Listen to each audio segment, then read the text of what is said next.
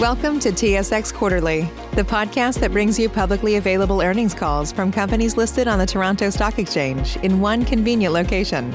Gone are the days of looking through confusing websites. You'll find the important information right here. Enjoy the call.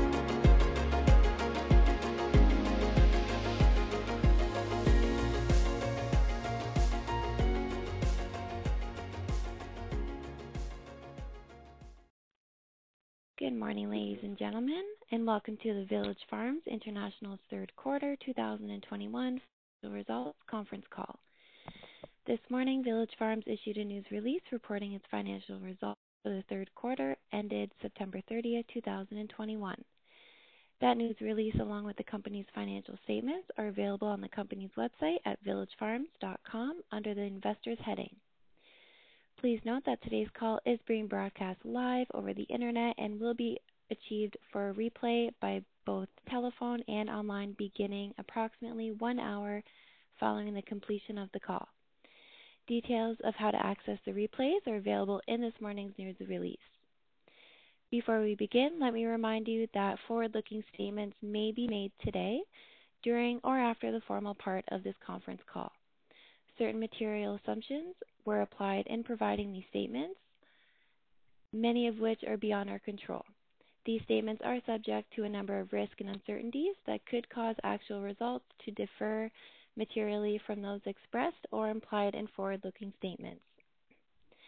A summary of these underlying assumptions, risks, and uncertainties is contained in the company's various securities filings with the S E C and Canadian reg- regulators, including its Form ten K M D and A for the year ended December thirty-first, twenty twenty, and Form ten Q for the quarter ended September thirtieth, twenty twenty-one, which are available on EDGAR. These forward-looking statements are made as of today's date, except as required by applicable security law. We undertake no obligation to publicly update or revise any such statements. I would now like to turn the call over to Michael DiGiuvio, Chief Executive Officer of Village Farms International. Please go ahead, Mister DiGiuvio. Thanks, Kelsey. And good morning, everyone. With me today is uh, Chief uh, Financial Officer of Village Farms, Steve Ruffini, and also joining us again this quarter is President and C E O of Canadian cannabis business, Pure Sunfarms, Mandesh Dosanjh, who will also join us for the Q and A at the end of the call. Just want to say congratulations, Mandesh. Uh, yesterday morning he had his third child, a son, and uh, he did manage to take a half a day off, back to work this morning, so we're really proud of you, that uh, commitment. And I will say that we it's baby season here at Village. There's a number of uh, folks that are pregnant, maternity leave. My daughter had a, a son two weeks ago, so it's great to see. As humans, I think the greatest of the greatest thing we do is produce uh, offspring. So congratulations again, Mandesh. So, okay, so for today's call, I'll begin with an overview of highlights of the financial and operational highlights uh, across the business. Steve will review the financial results. I'll return with some concluding thoughts about how the future Village Farms is rapidly coming into focus. And then we'll open the call to your questions. So with that, the third quarter delivery. From my perspective as C E O, there are four key takeaways for me this quarter. Number one, profitability. We generated consolidated earnings per share of one cent with fifty percent year-over-year growth in the consolidated adjusted EBITDA, with positive contributions from each of the key businesses. The two, the continued operational financial performance of Pure Sunfarms with the market-leading brand in the largest and most profitable market segment, dried flower, all of which to date has been generated organically and internally with our vertically integrated operation. Three, the significant addition, additional opportunity in the United States provided by Balance Health Botanicals and a creative acquisition, which is already raising its growth profile on the Village Farms platform. And four, our progress on emerging international cannabis opportunities. So first takeaway, profitability. Our third quarter was highlighted by strong financial results, with overall positive earnings per share and forty-nine percent year-over-year growth in consolidated adjusted EBITDA, with positive contributions from each of Pure Sunfarms, Balance Health Botanicals, and Village Farms Fresh, Fresh Produce. Pure Sunfarms delivered yet another record quarter since its entry into the retail branded market late in two thousand nineteen. I may remind everybody that we were last in uh, pretty much, so that's pretty impressive when you uh, look at that timing. And uh, they were able to record net sales that were fifty-three percent year over year. Record adjusted EBITDA for Pure Sunfarms up ninety-three percent year over year to ten point two million Canadian dollars, and a very healthy gross margin, blended, brand and non-branded, of forty-four percent for the quarter. I want to pause for a moment on the gross margin, which was driven by continued gains in production efficiencies and quality improvements. This is a crucial lever of our business model, indeed for any sustainable business. These efficiencies self-fund ample opportunities to invest in future growth organically.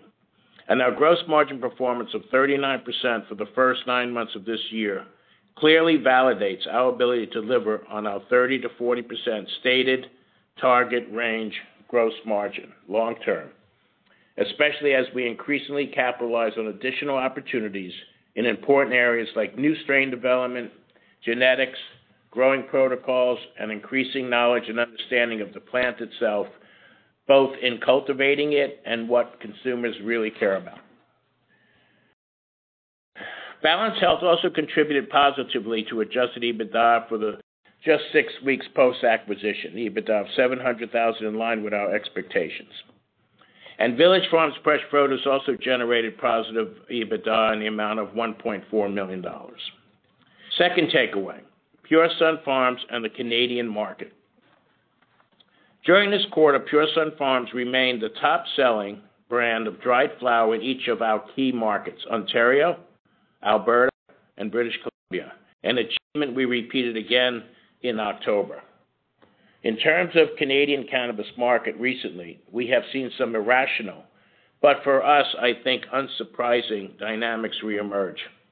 During the third quarter, we saw aggressive, very aggressive uh, pricing, maybe desperate negative pricing tactics, probably tied to trying to buy market share or to clear out inventory to avoid write-downs or maybe even generated much-needed cash, even if that means doing so unprofitably. Now, we do know in C P G markets that buying market share is something that's normally done, but I think it's a different case here, while these companies haven't shown profitability. In an emerging industry that's still developing brand loyalty, the Pure Sunfarms team makes every strategic decision to balance market share and profitability, and most important, being best in class. This is not an aspirational goal. We have organically driven twelve consecutive quarters of positive EBITDA with leading market share, even as market share is being bought by competitors through pricing or acquisitions. And many would argue ill-conceived or overvalued or hastily transacted acquisitions. Pure Sunfarms' branding position, everyday premium, coupled with deliberate investment in new product launches, production strains, and customer and consumer insights, were designed to create a growth business for the long term. Two years of market share data prove our strategy is clearly working. But we are not resting on our laurels. We are continuing to invest and innovate for future market share expansion. During the third quarter, we added more than thirty new S K Us in four product categories, led by the launch of several new strains, including Black Cherry Punch and Jet Fuel Gelato, uh, both different and both high T H C offerings. And Q four will be a similarly active quarter for new launches. And we continue to learn and enhance processes, a great example of which is the work we are now doing with hang drying on a large scale. Our initial trials went well, the conversion process has started, and hang dry product will start making its way to market in Q four, with increasing scale coming all next year. Speaking of which, in anticipation of continued growth in demand, we have commenced production in the first half of Delta two facility, Pure Sunfarms' second one point one million square foot greenhouse, which is adjacent to Delta three. As previously reported, we started planting in September, with the entirety of the first half of the facility to be fully planted out this month, and initial harvesting also to begin this month. as per the plan I've discussed. Our decision to expand production is a reflection not only of our confidence in the continued growth in demand for our products in Canada, including planned expansion of our market presence geographically, but also our plans for export markets.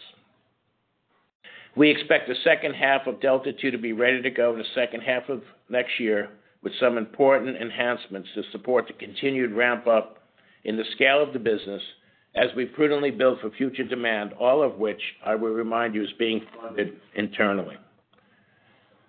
On that subject, during Q three, Pearson Farms completed its first ever export shipment, a variety of high T H C products to our investee partner, Altum International, for the rapidly growing Australian medicinal market. Additionally, during the quarter, inspection of the Delta three facility for E U G M P certification was completed, which as uh, delayed about which was delayed about fifteen months due to pandemic travel restrictions. This is a critical step towards future potential sales in the European medicinal market. Once certification is awarded, we could begin shipping product the following quarter to that region, and we will aggressively pursue these markets with the same tenacity and everyday premium strategy that has been so successful in Canada. I will note that we are not just targeting E U. We are also pursuing other international markets as well. First and foremost, Israel, which is at the top of our list. All in all, Q three was yet another excellent quarter for Pure Sun Farms, not only for its continued leading operational, financial, and market share performance, but also for the significant additional groundwork we have laid to build on this performance for many quarters to come. And I'd like to say kudos to Mandesh and his great team. The third takeaway is our U S opportunity and how Balance Health Botanicals significantly strengthens that.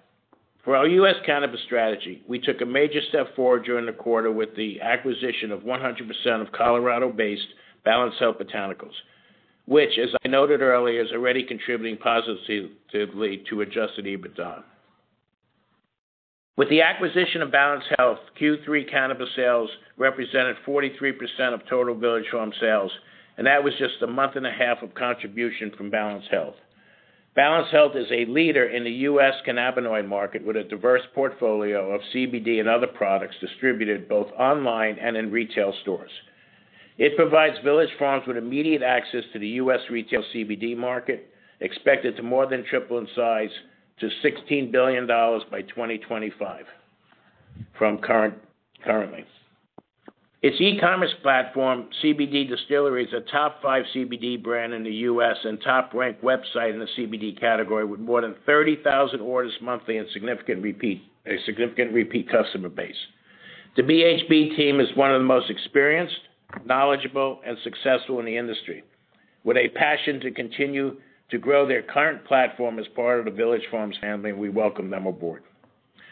And also, Balance Health has already taken an exciting next step in their product strategy with the recent launch of their unique Synergy Collection, which takes the benefits of the entourage effect in their flagship, flagship C B D-rich, full-spectrum hemp extracts to a new level.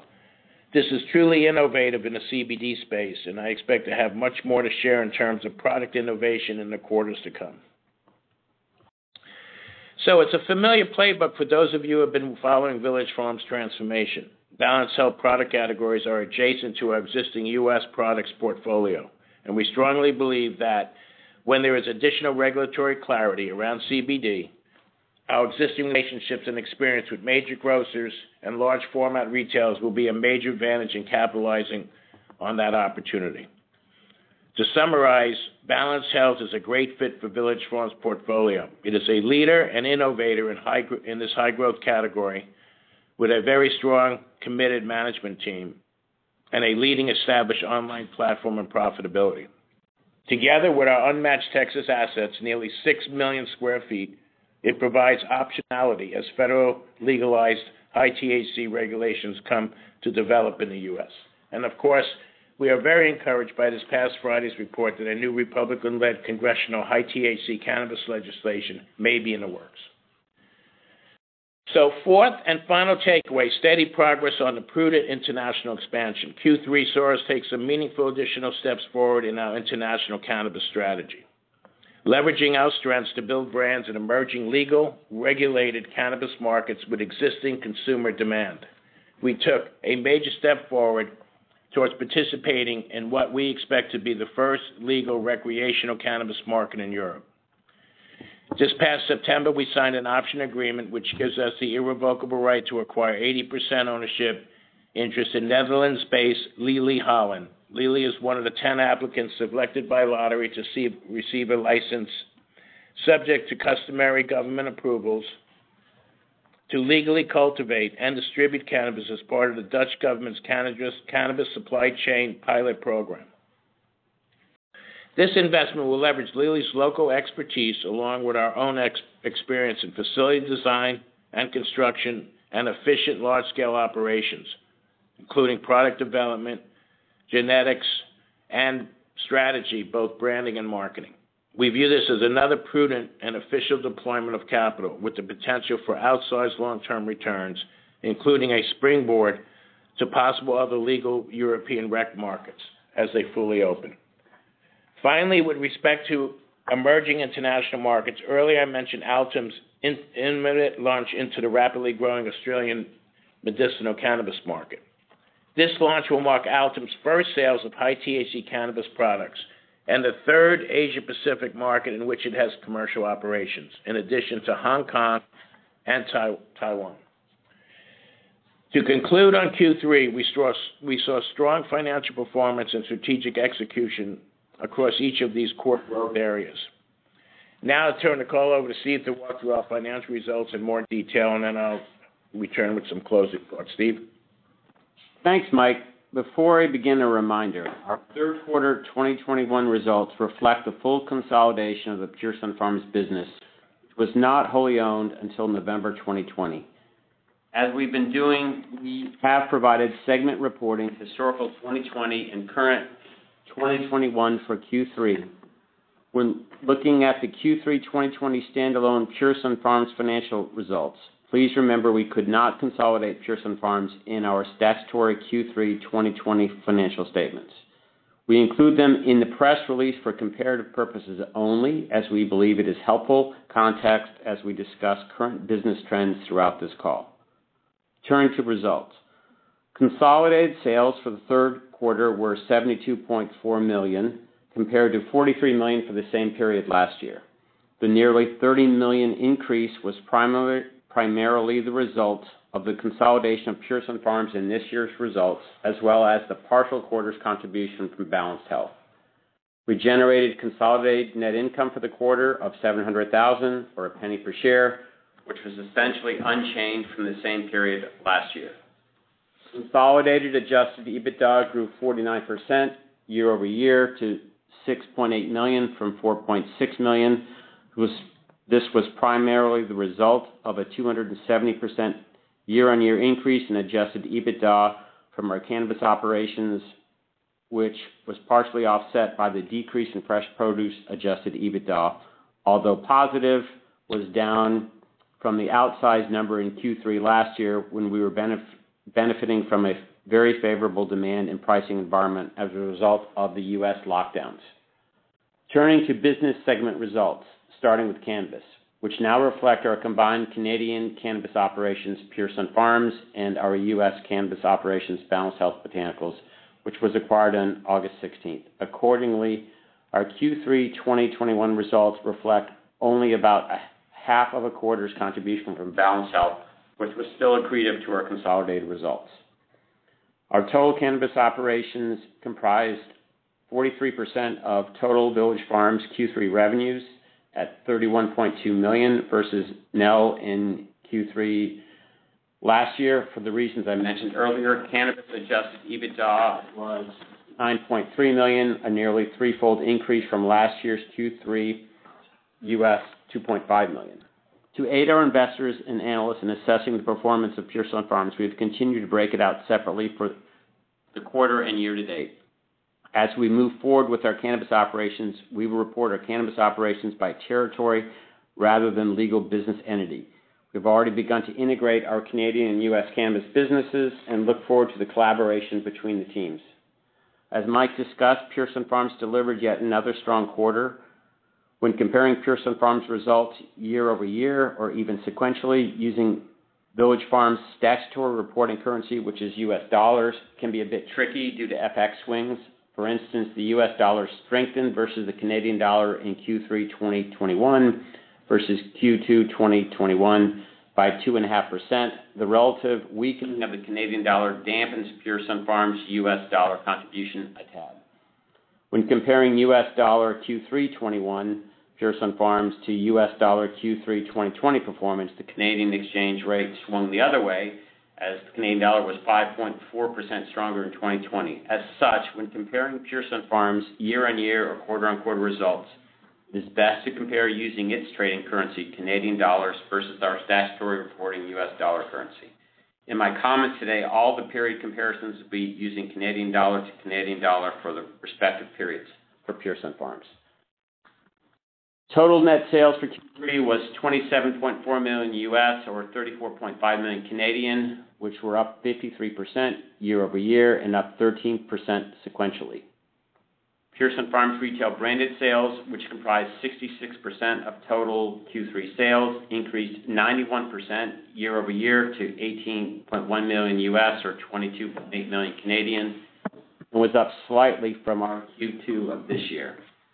As I noted on our Q two twenty twenty-one earnings call, our retail business has returned to a more normalized pace with the worst of the pandemic in the rearview mirror, but it is subject to when provincial buyers execute their P Os and when they receive the corresponding shipment.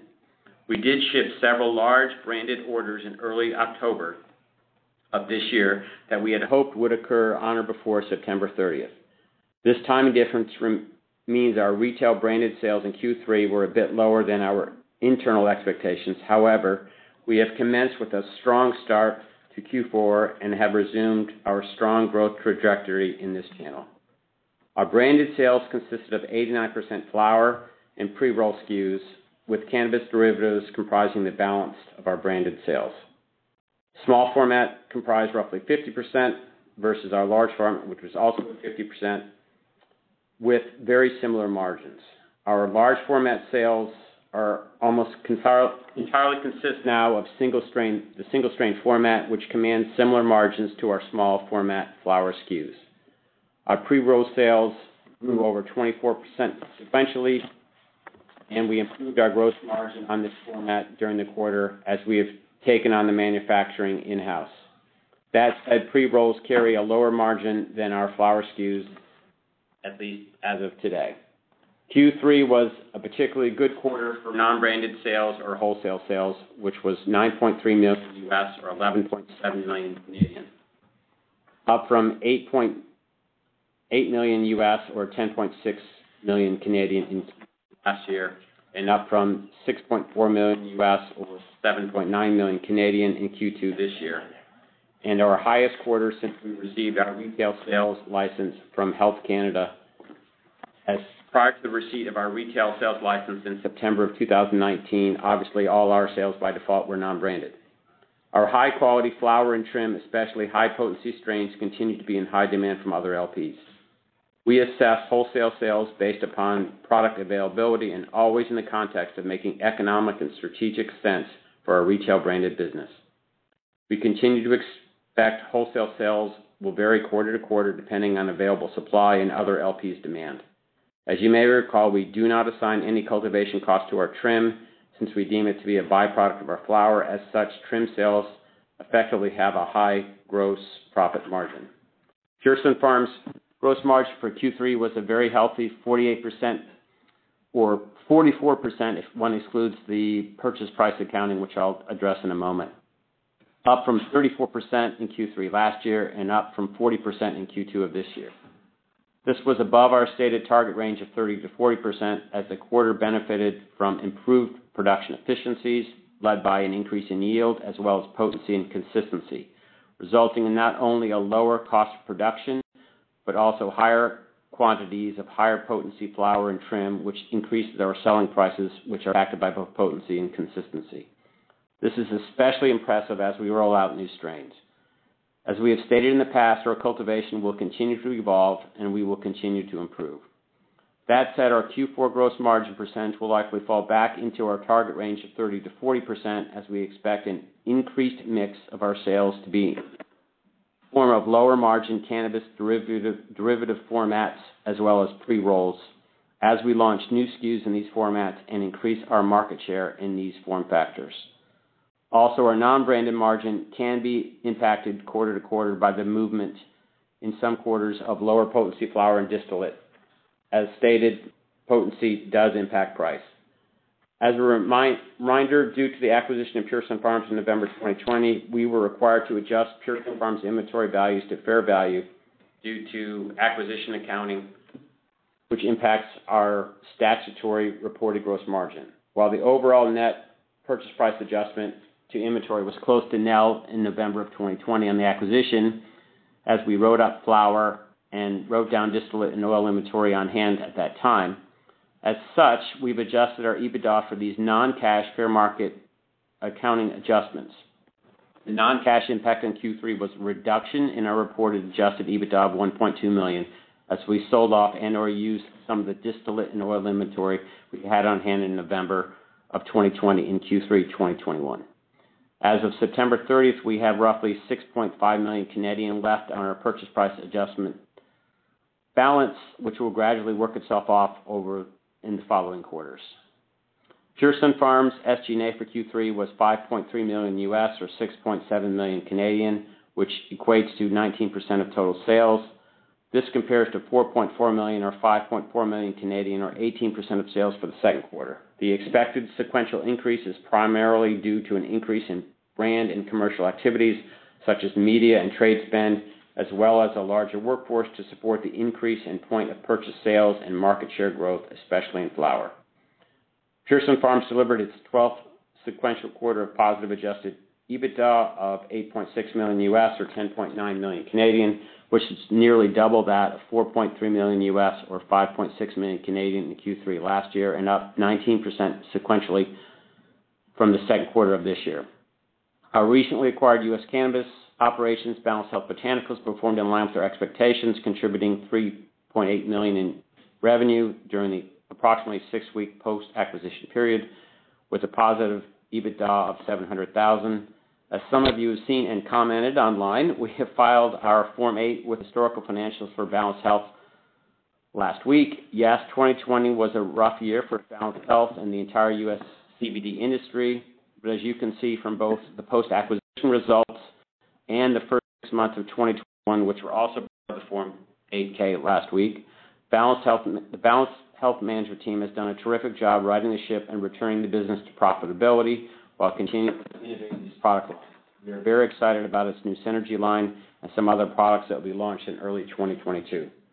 Turning to Village Farms Fresh Produce, I am pleased to report we continue to see the recovery of tomato pricing that I alluded to on our Q two call, after one of the most challenging periods in the last decade.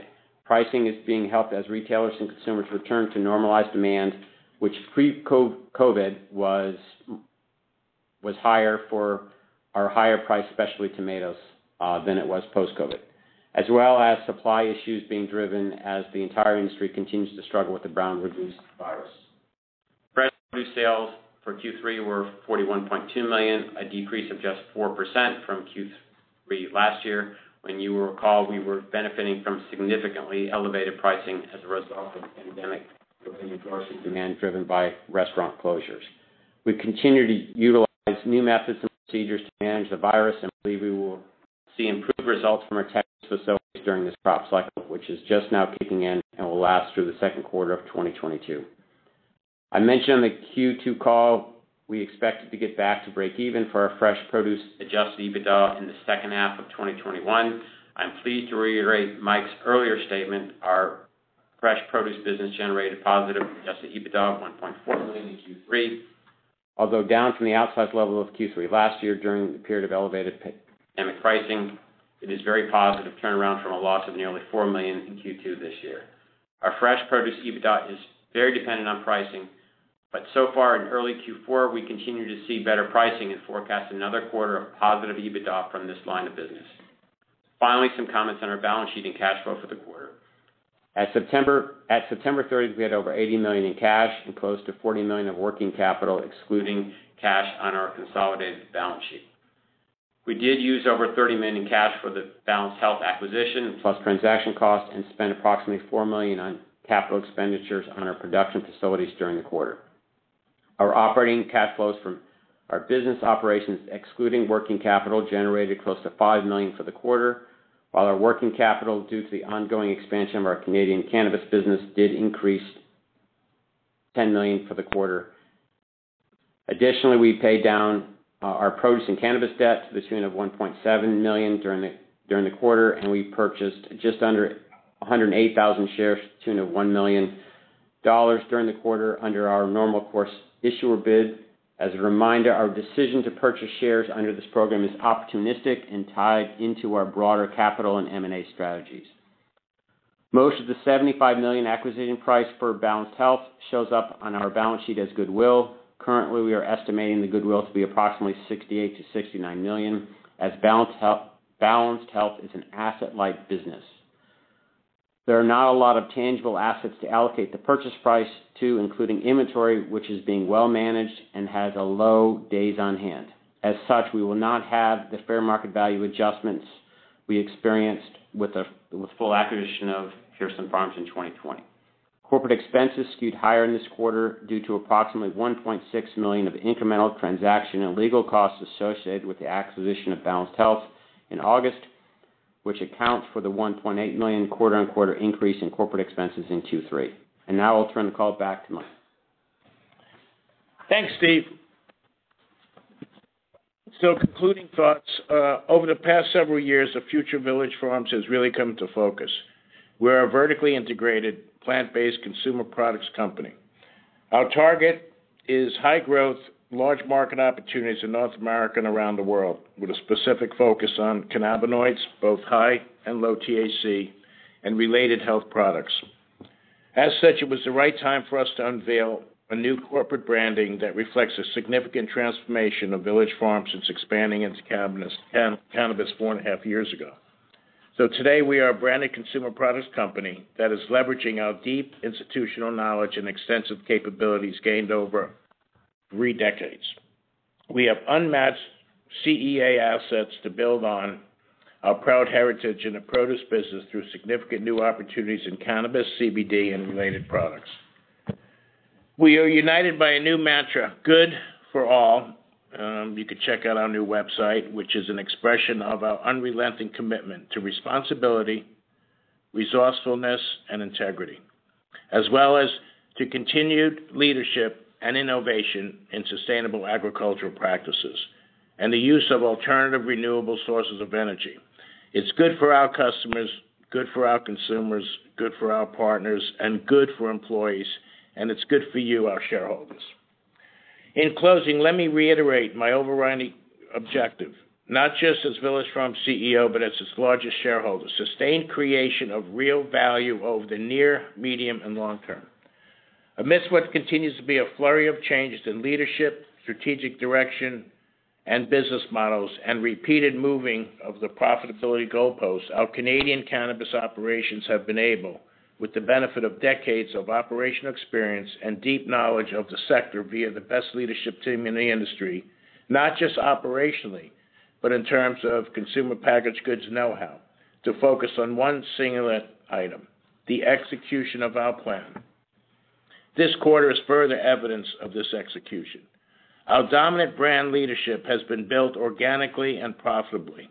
Our disciplined approach means that strategic investments, either acquisitions or capital expenditures, are poised to grow part of Village Farms' platform and contribute positively to returns from day one. We do this by building on our heritage of thirty plus years, leading with sustainable business practices and preparing for multi-year growth opportunities across numerous cannabinoid categories ahead. This is the power of Village Farms' execution of our plan, building the right platform, executing on profit and market share, and what that's what really matters. So thank you, and with that, we'll open up uh, some calls, uh, questions uh, for our analysts. Operator? Thank you. Ladies and gentlemen, we will now begin the question and answer session for the analysts. Please limit the questions to two. And if you did have a question, please press the star followed by the one on your touch-tone phone. You will then hear a three-tone prompt acknowledging your request, and your questions will be polled in the order that they are received. Should you wish to decline from the polling process, please press the star followed by the two. And if you are using a speakerphone, please lift the handset before pressing any keys. One moment, please, for your first question. Your first question does come from Tamy Chen from B M O Capital Markets. Please go ahead. Hi, thank you. Good morning, guys. Um, first question for me. Morning. Um, first question for me is, I'm just curious on the unbranded sales this quarter. Um, why not sell, you know, that availability of high potency flower to your own retail uh, segment, uh, but instead to the other L Ps? Like, aren't you enabling your competitors? Say goodbye to your credit card rewards. Greedy corporate mega stores, led by Walmart and Target, are pushing for a law in Congress to take away your hard-earned cash back and travel points to line their pockets. The Durbin-Marshall credit card bill would enact harmful credit card routing mandates that would end credit card rewards as we know it. If you love your credit card rewards, tell your lawmakers, hands off my rewards. Tell them to oppose the Durbin-Marshall credit card bill. What's the easiest choice you can make? Window instead of middle seat? Picking a vendor who sends a great gift basket? Outsourcing business tasks you hate? What about selling with Shopify? Whether you're selling a little or a lot, Shopify helps you do your thing, however you cha-ching. Shopify is the global commerce platform that helps you sell at every stage of your business. From the launch your online shop stage to the first real-life store stage, all the way to the did we just hit a million orders stage? Shopify's there to help you grow. Whether you're selling scented soap or offering outdoor outfits, Shopify helps you sell. Wherever and whatever you're selling, Shopify's got you covered. Sign up for a one dollar per month trial period at shopify.com slash try. Go to shopify.com slash try now to grow your business, no matter what stage you're in. Shopify.com slash try. Well, that's a good question. Uh, we talk about that all the time. And uh, first, you know, there's a couple reasons as we gear up for Delta two from an operational perspective. We've always communicated that even with our experience when you're starting up, uh, even with a change of crop, there's a lot of buildup in that operational efficiency you need. So we want to be able to continue to grow as quick as we can. We don't produce what we can't sell, no matter what the channel. And once we uh, get that penetration uh, out there and continue to gain market share throughout Canada, then the, obviously the priority will be the retail market ex- uh, as opposed to the non-branded market. So it's a, it's a balance, because keep in mind, while others are closing assets, we're continuing to build, and we want to make sure that that operational excellence continues, so we have to move the product wherever we can. Okay. And um, my second question is, can you talk a little bit more about how you uh, are regarding this current Canadian market, in the sense that there is this increasing fragmentation we're seeing? You called out uh, very aggressive pricing, especially in this quarter.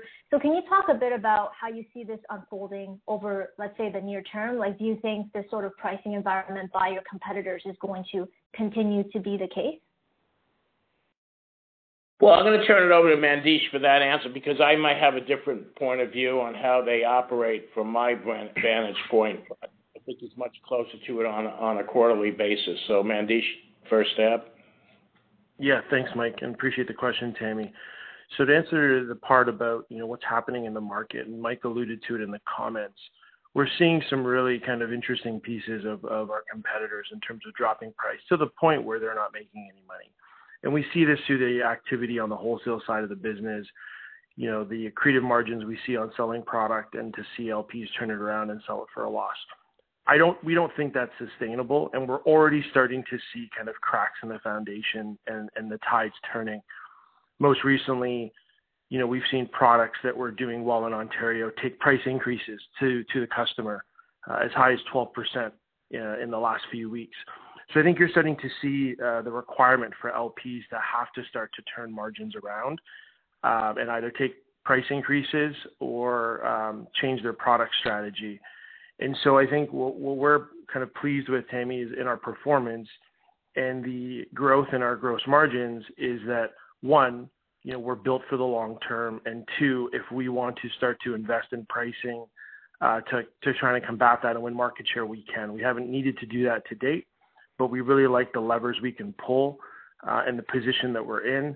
Um, and then as we continue to see, you know, our growth in pre-rolls and vape on the two point oh side, you know, competing more head-on, becoming now a top five in those in those in those customer segments, we have a lot of kind of tools at our disposal to start to kind of combat what's happening in the market. But make no mistake, I think what you're seeing today is um, is not good for the long term of the industry, and uh, we believe that those practices will start to cease or cause people to go under. Um, and it's kind of the long-awaited consolidation that we've all been talking about. Mike, Steve, not sure if there's anything else you want to add there um, on kind of the market side, but uh, those are my viewpoints. Yeah, that covers it. And also, Tamy, on your first question, you know, we, you know, we're still, you know, distribution channels through the provincial governments. And uh, I think to a degree, they're still ramping up. So we can't always get the penetration we want, but you can see, I mean, we've had, in the last year, we've had sequential increases up at north of forty percent on retail. And that variation, there's a lot of variation still quarter to quarter.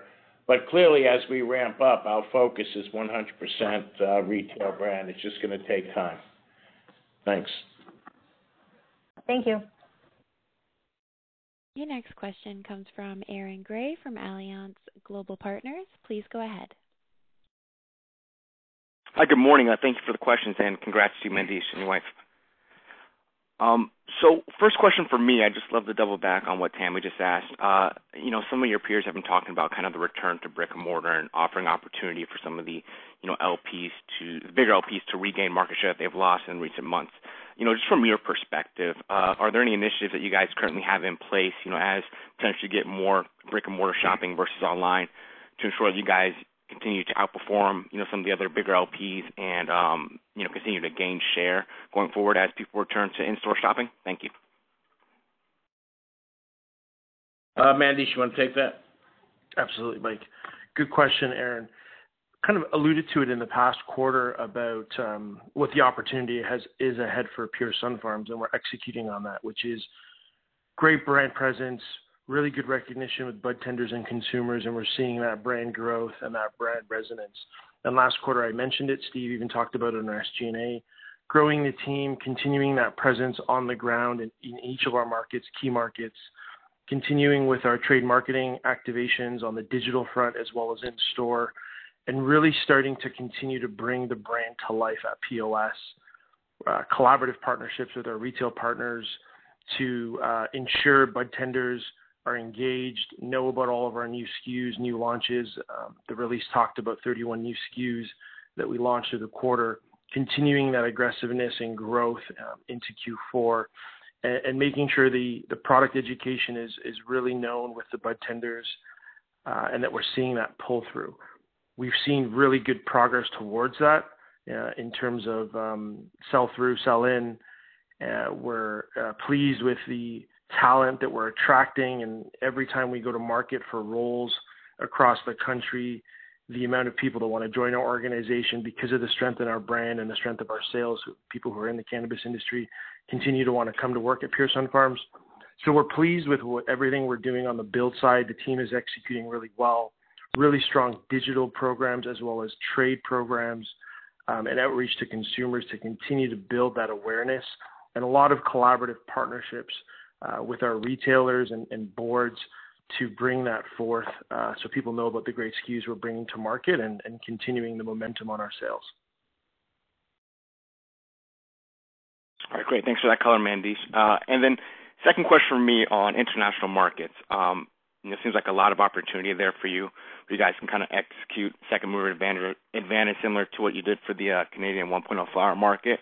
But just as you kind of get that, you know, final G M P certification, you talked about, you know, Israel being a big market. You know, how can you help us to mainly quantify, you know, the opportunity there and how you're going to look to allocate, you know, flower between the Canadian market, between both your retail and wholesale opportunities, as well as international markets, especially if those offer potentially higher margin? Thank you. Well, I think first and foremost is Canada. So our priority was always be maximum penetration in Canada across the whole country. But uh, that was part of the reason we brought on Delta two. That, remember, Delta two should uh, should yield even higher than Delta three. Uh, so we have a lot of capacity coming on board, and outside of Canada, we've definitely earmarked export both to uh, Australia now and the E U as a priority. The margins are good. We, we know who's competing there. We know what the revenue numbers are and, and the margin growth. And uh, it will be a key priority for us going forward next year. So. Okay, great. Thank you very much. Your next question comes from Raul Segreze from Raymond James. Please go ahead. Uh, morning, Mike, Steve, Mandesh. Uh, congratulations on, on the on the great quarter, and, and Mandesh in particular, congratulations on, on your new arrival. Um, So thanks for taking my question, and I kind of wanted to double back again on on the the, the Canadian market and, and wholesale. So as you referred to, Mike, that there's essentially a lot of irrational selling. Um, I just wanted to dig a little deeper on your strategy there, because previously when this happened, you know, you guys were able to sell into that market profitably and, and watch others essentially flounder. Is your strategy, of course, beyond what Mandesh talked about in terms of the active selling, uh, in, in terms of being able to be defensive? Are you, you know, are you able to continue driving the same margins you were able to before in both your unbranded and branded? Are you waiting out your competitors, or are you looking to do something proactive as you uh, as you defend your space while they uh, you know, while this irrational selling happens? Well, I can, I'll take a first stab at that and then give you uh, Mandesh's uh, point of view. But look, you know, there's a lot of drivers. We want to be best. That's first and foremost. And market share is important, but profitability is important. So we have to run the business as we see it in order to deliver on all these metrics. Uh, the market is being measured many different ways today, not just in market share, but in profitability and growth on a quarter and annual basis. So we have to take that all into account, coupled with the increasing capacity that's coming online over the next twelve months, and make decisions that do the best. But ultimately, as I said, I'll go. Why would our goal not be to sell one hundred percent of our product, or we will never be one hundred, but let's just say seventy or eighty percent of our product retail at some point in time? I think any company would have that as a target. You'll never be in this type of environment one hundred percent. So. Uh, But keep in mind that all our non-branded are not necessarily to competitors. There's a lot of partnerships that we're trying to establish in Canada that have unique uh, I P or uh, position, and building those relationships are good. And I'll let Mandesh provide some more color on that. Go ahead, Mandesh. Yeah, thanks, Mike, and I appreciate the comments, Rahul, and, and the well wishes.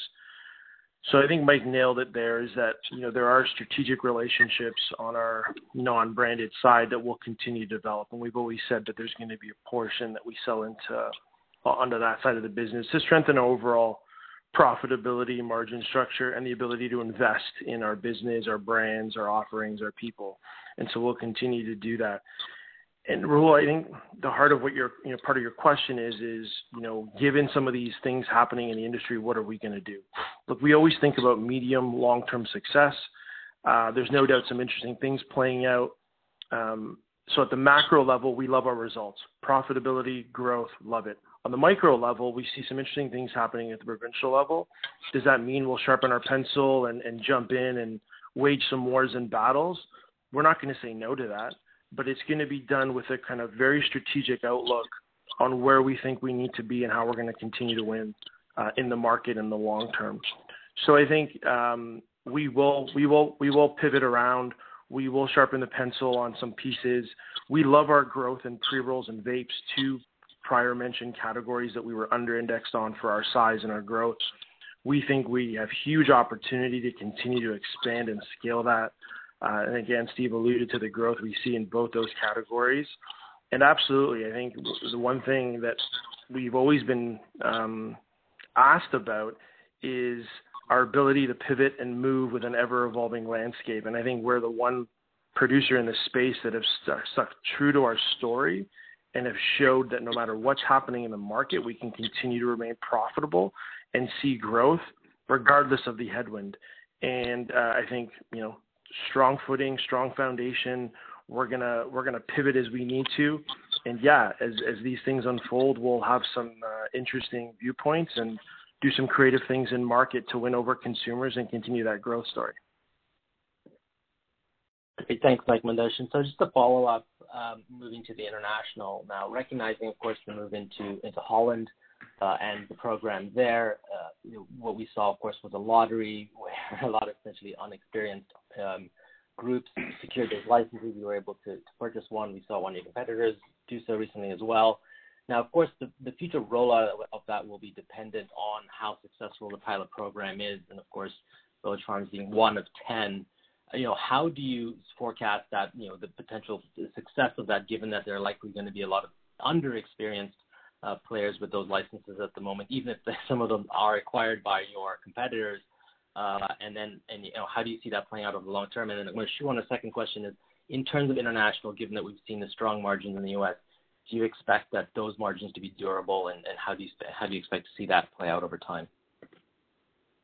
Well, I'll answer the first part of the question and turn it over to Mandesh for the second part. But on the first part, as far as Holland goes, uh, I think what the Dutch government is most hopeful for is that the surviving of the ten, they have enough capacity of the surviving members, maybe all ten, maybe just six, because what they're really concerned with, since it is an exclusive experiment for seventy-nine coffee shops, is that there's enough capacity to provide the product to make commerce with those current uh, seventy-nine coffee shops that now buy from the uh, illicit trade. So uh, to your point that some of them do not have experiences of concern, uh, but that may be an opportunity for us as well. Uh, you know, we're looking at this as, as a first step in. Uh, there is a lot riding uh, at stake for the Dutch government to be successful here, and we may have other opportunities that present itself. And we're going to do our part to make sure that it's successful, uh, because I think this will be a stepping stone for many other countries in Europe to come. We're focused on the rec side.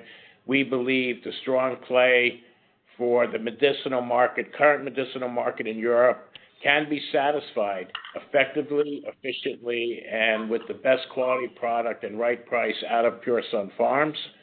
We've totally looked for years at uh, investing in the E U for medicinal. We don't see it as a viable use of our capital when we can export. This is different. On uh, the rec side is where we want to be, because there's a built-in consumer, that we just got to change the landscape like we have done in Canada and uh, leverage up the current model we have there. And we have long, deep ties in uh, in the Netherlands as well. So uh, we're very excited about that. As for the export side on margins and so on, Mandesh, you want to comment? Yeah, Raul, can, can you just clarify the last part of your question? I want to make sure I clearly understand your question on the margin. Sure. One was what? How do you see margins playing out in that Dutch market? But also, we see relatively large margins out of Balance Health in the U S. So I uh, wanted to sort of ask about durability of those fat margins that you're seeing coming out of the U S going forward. Oh, not for yeah, export, so, you mean? Okay. Yeah, the U S, that. Mike, I think you should take that. I think you, Mike and Steve, you should take the U S margin um, questions on the and, and potentially on the Dutch side as well before I yeah. take that, Mike. Okay. We see we see the margins very strong in the Netherlands because the Dutch government is controlling uh, price degradation. Uh, they don't want to open up that market to uh, current non-users, and they're very cognizant of that. So there, I think there'll be very strong uh, price controls that keep that margin very high initially, at least during this experiment portion of the test. So I'm not going to elaborate, but we've done a lot of homework on that. We feel very solid. Uh, that's why one of the reasons we're making the investment is we, we believe we can get a return on our investment within the experiment, the four-year experiment period. So that's a pretty, actually less than the four years. So that should uh, tell a story about how strong the uh, margins are on pricing. Great. Thanks very much. We'll get back in the queue. Thanks. Your next question comes from Doug Cooper from Beacon Securities. Please go ahead. Hi, good morning, guys. Um, a couple of things. First of all, on the on the retail side, Can you give us an indication maybe uh, how many doors you expanded uh, in the quarter? And did you have, with the aggressive pricing, did you have did you have any degradation of your pricing in the quarter? Mandesh? Yeah, so so no real degradation in the in the pricing. Doug, I think it's been commented uh, that our overall pricing remains really strong, and there was no major adjustments to price. Obviously, we're we're tweaking um, as we see fit. Uh, on the door side, Doug, I don't have that stat for you, but you know, as as retail doors continue to open up across the country, we continue to see our sell-in. The teams are tracking that. Obviously, selling into the boards, you know, it's a different relationship than going direct. Um, so at my level, not tracking the number of doors. Apologies to not have that, that data for you.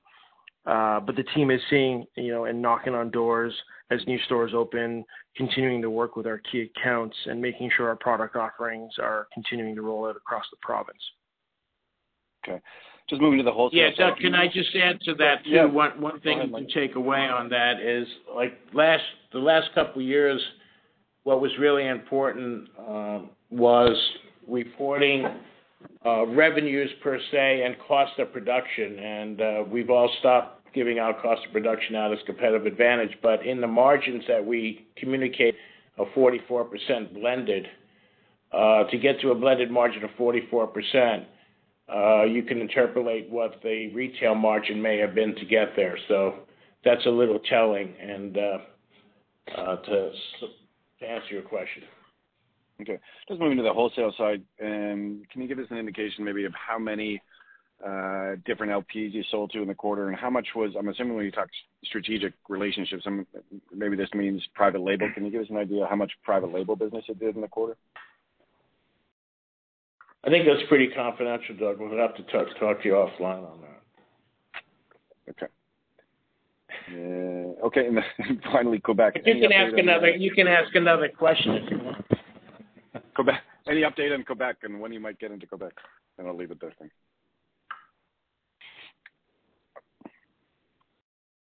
Operator. Mike, do you want to take the Quebec question? Uh, we, we couldn't hear it. Oh, just wondering uh, what the what the updated timing might be to move into Quebec, or plans. With respect to Quebec, we're still we'll, we'll still working on it. Let's leave it at that. Okay, that's it. Thanks, guys. Your next question comes from Andrew Parthino from Stiff Left. Please go ahead. Hi, good morning, and I want to echo uh, my congrats both on the professional and, and the personal side. Um, you know, as my perennial question on Quebec has already been asked, I'll maybe switch over to, um, you know, your your branding. You know, you you guys uh, have have done things a little bit differently on many different aspects versus versus um, a lot of the larger L Ps. One of them is putting the full force behind Um, one brand, Pearson Farms. But now, you know, um, just wondering how how your thinking is around that, that one brand, if you're thinking about potentially, you know, another brand as you guys work on R and D with hang-dried um, or any other activities that might warrant kind of a, a separation and and potentially – you know, something new that, that could enter the market that's your own, and what that could do to, to price and, and maybe market share as well. Thanks. Well, only a connoisseur can drum up that question, so I'll turn that over to Randy. Yeah, thanks, Mike, and appreciate the comments, Andrew. So you're absolutely bang on. We started, you know, being a branded house for efficiency and making sure we could build brand recognition, loyalty across the consumer landscape, and, and instill confidence. And I think we've done that. We've done that uh, very extremely well. And you're absolutely right. You know, this is the year that, you know, coming up that we're exploring. Um, we're actively building and looking at brand extensions as well as new entry points and brands to start to look at the House of Brands uh, approach. It'll all be done, obviously, very cost consciously. And, it, and Mike alluded to it in his earlier comments, the expansion of hang dry And so our continuing continued investment in our production operations basically translates to improved product quality. It's always at the heart of everything Pure Sunfarms does and will continue to do. So as we continue to make those investments, and we actually think they'll um, improve our costs and quality, uh, continuing to do them very streamlined and, and thinking about the long term will open up opportunities for us, Andrew, and we are actively looking at customer segmentation. We believe there's an opportunity for us to continue um, our reach into stores, um, working with bud tenders and, and winning over consumers. And through brand extensions and new brands, it's absolutely something I think the customers should start to expect from Pure Sunfarms, actively exploring it. We believe the time is, is ripe for it. Um, our product expansion, our strain offerings, um, our overall quality will continue to be a big focus for what you see in twenty twenty-two. And that will absolutely lead to the potential for new brands, as well as brand partnerships um, that we're being approached with. And, and we, you know, continue to look to expand that and win over shelf space um, in the stores. Um, and, you know, to the extent that you're comfortable talking about it, you know, you mentioned brand partnerships. Um, you know, is, is there a certain type of customer in ter- or, or or partner that would be more favorable to you than others? Um, you know, just to the extent that you're comfortable discussing, of course. Yeah, I think I can take this one, Mike. On the brand partnerships, absolutely, Andrew. I mean, you know, the spot market and what we sell B to B, you know, some of those are, most of those are strategic. Obviously, some of them are tactical and opportunistic. And what you're talking about is, you know, whether it's contract growing, contract manufacturing, working with brands that want to work with Pure Sunfarms. And so for us, it comes down to who, you know, we're just not going to work with anybody. We get approached daily, weekly, monthly for brands in Canada as brands outside of Canada that want us to white label and contract grow for them. And it's a long process, Andrew. We want to make sure the value system, the way uh, these partners are looking at the market and thinking about long-term success is aligned with Pure Sunfarms. We're not going to invest the time and energy just to bring something to market to only see it fail. And so for us, it's about making sure we understand uh, whoever we're working with and what their outlook is and making sure we have an aligned vision. And so we're, we're obviously talking to various companies and making sure we see that. Uh, Obviously, if an organization or, or brand has really good resonance with consumers, it's always strong and attractive for us to work with them, to continue to build that landscape both ways. Um, as we bring any new entrants to market, we want to make sure that they're going to have the right resonance with the consumer, but also as we know that, you know, we will be um, the L P of record and we'll get tagged along with that. And, and that also inspires great Uh, consumer confidence. So it's about finding the right partner with the right vision, the right belief, the right understanding of the cannabis landscape. Uh, we believe there are brands and products out there that meet that uh, potential. Um, and we're, you know, we're excited to see what happens in twenty twenty-two and, and how that unfolds. Hopefully that answers your question and gives you enough color about how we think about it. Uh, and we'll hope to see what twenty twenty-two hold, twenty twenty-two holds and uh, excited to see how that plays out. Yeah, that's that's uh, fantastic color. Thanks again. I'll get back in the queue. Your next question Thanks, comes Sam. from your next question comes from Eric Deslauriers from Craig-Hallum Group. Please go ahead. Great, thanks for taking my questions, and I'll offer my congrats as well, uh, uh, both uh, professionally and, and personally here. Um, I'll be quick here. Uh, first, first question, I may have just missed it, um, uh, but uh, do you guys have an expected timing for Uh, when you might receive that G M P certification now that the inspection is done? Yeah, we're thinking probably towards the uh, mid-late first quarter, just due to uh, delays, uh, and uh, so that's that's kind of our feeling uh, in the first quarter. And uh, if successful, which we're confident we will be, uh, we hope to start getting very aggressive in the second quarter of next year. Okay, great. Appreciate that. Um, and then uh, just kind of looking in at the um, at the Pure Sunfarms operations uh, and the impressive share gains that you guys um, you know, continue to make here. Can you talk about some of the cultivation improvements that you guys um, have seen since you started those operations? You know, whether that's in T H C potency, yields, efficiencies, just anything you guys can point to. Um, I'm just wondering if this is kind of more of the same blocking and tackling and sort of, um, you know, the market moving towards you guys, or if you're seeing some, some bona fide uh, cultivation improvements as well. Thanks. Yeah, I may take that only because, uh, you know, the secret sauce, so to speak. I think we've tried to be vocal with why we, you know, our strengths. And uh, I think it's a cumulative, clearly cumulative. It's not just one item. As often said, the cards were dealt with in Canada, very restrictive on the cultivation side, uh, the use of really no tools. So uh, just being much more uh, proactive in decisions, uh, great grower team. It's a combination of strains working together, te- uh, techniques and processes. So really probably not going to say one or two specifically, but you know, it's what we do, what we do good. Uh, not patting ourselves on the back. It's just the duration of time uh, to get here. So I hope that answers the question for you, Aaron. Yep. Thanks, guys. Your last question comes from Scott Fruitune from Roth Capital. Please go ahead. Thanks for the questions and congrats again. Real quick, are there factors or keys to bring on the, the second half of Delta two here production? Do you need Quebec or, or the international kind of supply agreements to turn on uh, for, from that standpoint? How are you looking at the, the second half uh, of production for, for Delta two here? We're confident. Um, you know, we, as I said, we want to complete our geographical presence within Canada and continue our penetration into those retail markets. And uh, we were delayed with the E U G M P certification due to uh, travel restrictions, which is now complete.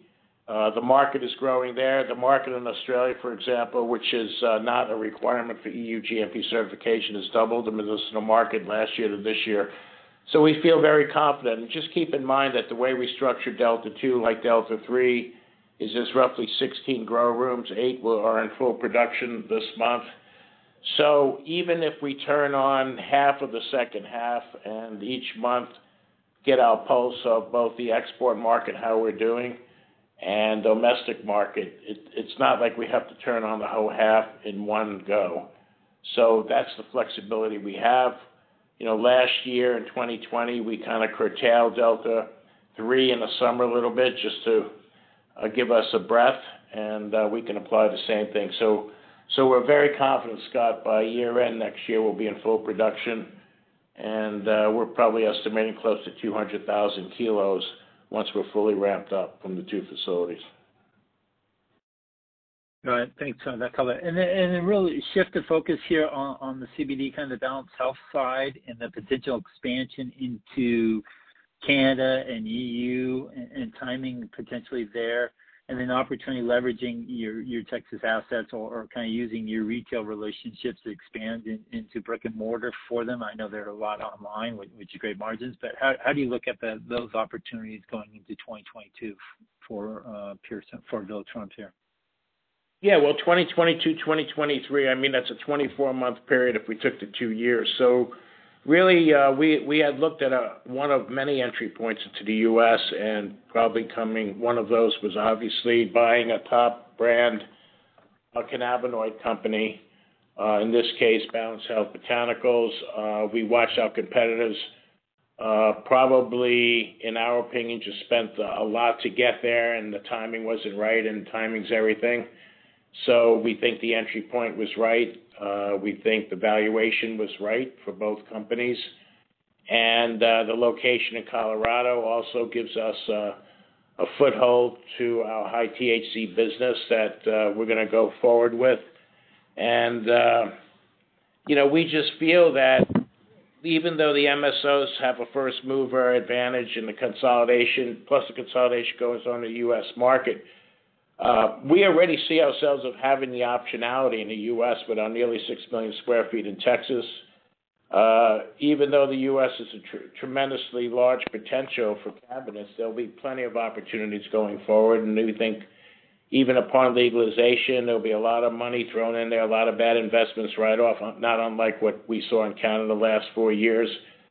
So, you know, our strategy will focus on the opportunities going forward, and B H B will play a significant role in that. Their online platform, assuming that cannabis will be sold online, is, uh, you know, second to none.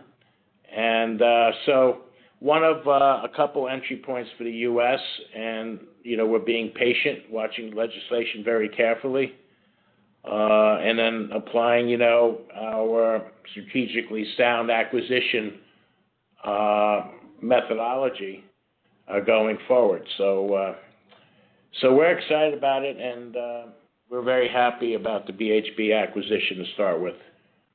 And, of course, clarity, you know, whether the F D A gets clarity from c- Congress uh, on C B D, uh, we feel that's going to come, maybe even part of a cannabis uh, uh, regulatory change. And at that point, uh, it'll be game on on the bricks and mortar side. So uh, we're prepared for that. Got it. Thanks for the uh, the color there, Mike. Yeah, and I think, you know, I just want to say, I mean, when we looked at Village Farms today, I think a lot of investors are see, see, still seeing us from one lens. And because, uh, you know, B H B on its own competes with some of the largest brands in, in solely in the pure C B D market, both publicly and private companies. And uh, they're just as good as anyone out there, in my opinion, in those top tier companies. And Uh, it, they'll start proving themselves more and more, uh, both as part of the Village Farms family and on a standalone basis as well. So. Thanks. Welcome. No okay, operator, questions. That's it. Yep. There are no further questions at this time. You may please proceed. Okay. Well, thanks, everyone. Appreciate uh, participating in third quarter, and we look forward to reporting our year-end and fourth quarter results at the next conference call in very early March. Thank you all. Bye. Ladies and gentlemen, this concludes your conference call for today. We thank you very much for participating and ask that you please disconnect your lines.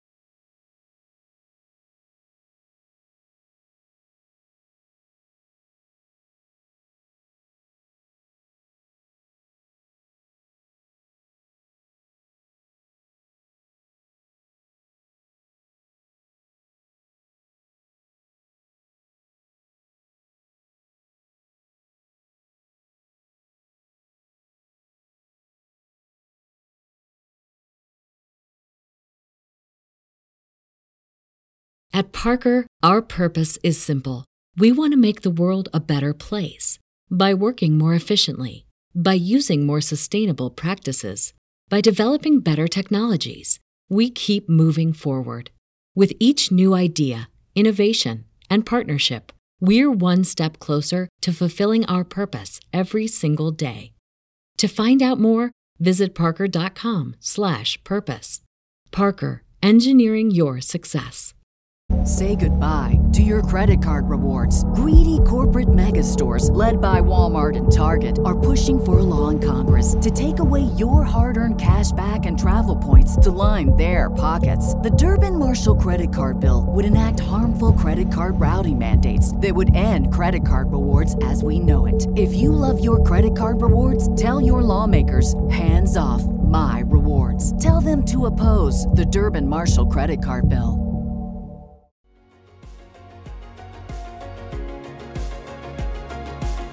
Thank you for listening to T S X Quarterly. If you enjoyed the cast, remember to leave a good rating. And remember, for any additional inquiries, please consult the company's investor relations section on their website. See you next time.